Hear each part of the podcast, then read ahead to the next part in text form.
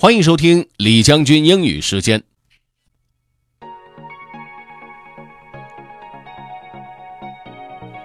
各位好，今天和大家分享的内容是世界珍奇妙啊，怎么个珍奇妙法呢？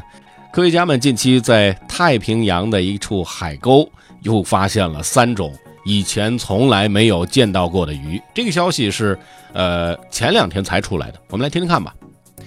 Let's get started, have fun.Three new fish species found in Pacific Ocean by Hai Do, September thirteenth, twenty eighteen.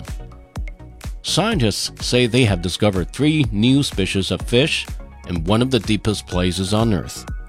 All three species were found in the Pacific Ocean, off the coast of Chile and Peru.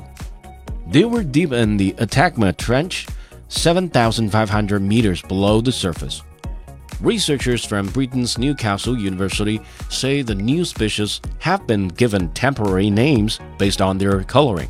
They are known as the pink, the blue, and the purple Atacama snailfish. The three snailfish species are different from most other fish. Their unusual bodies are built to deal with the cold water and extreme pressure deep in the ocean. All three are small and translucent.Meaning light can pass through their skin.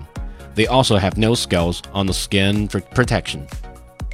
Thomas Lindley is with Newcastle University. It said in the statement, "The hardest structures in their bodies are the bones in their inner ear, which give them balance and their teeth. Without the extreme pressure and cold to support their bodies, they are extremely fragile and melt rapidly when brought to the surface."A team of forty scientists from seven nations captured video of the fish in their natural environment. Other scientists say the blue Atacama snailfish appeared to be a rare winged snailfish, but it has long fin and big head similar to the ethereal snailfish off the coast of Mariana Islands. The pink was closer in appearance to the Mariana snailfish.A species found in the deepest part of Mariana Trench on the other side of the Pacific. The third species is a small purple snailfish. It is similar to fish living at the depths of three thousand five hundred meters. One of the purple snailfish about nine centimeters long was brought to the surface for further study. In addition to the discovery of the new species of snailfish, scientists also captured rare video of long-legged isopods, known as Nopsids. The shellfish has a small body about the size of the human hand. It can swim backwards and upside down using its extremely long legs. The scientists say what they have found in the deep sea is an environment rich with many species in large numbers.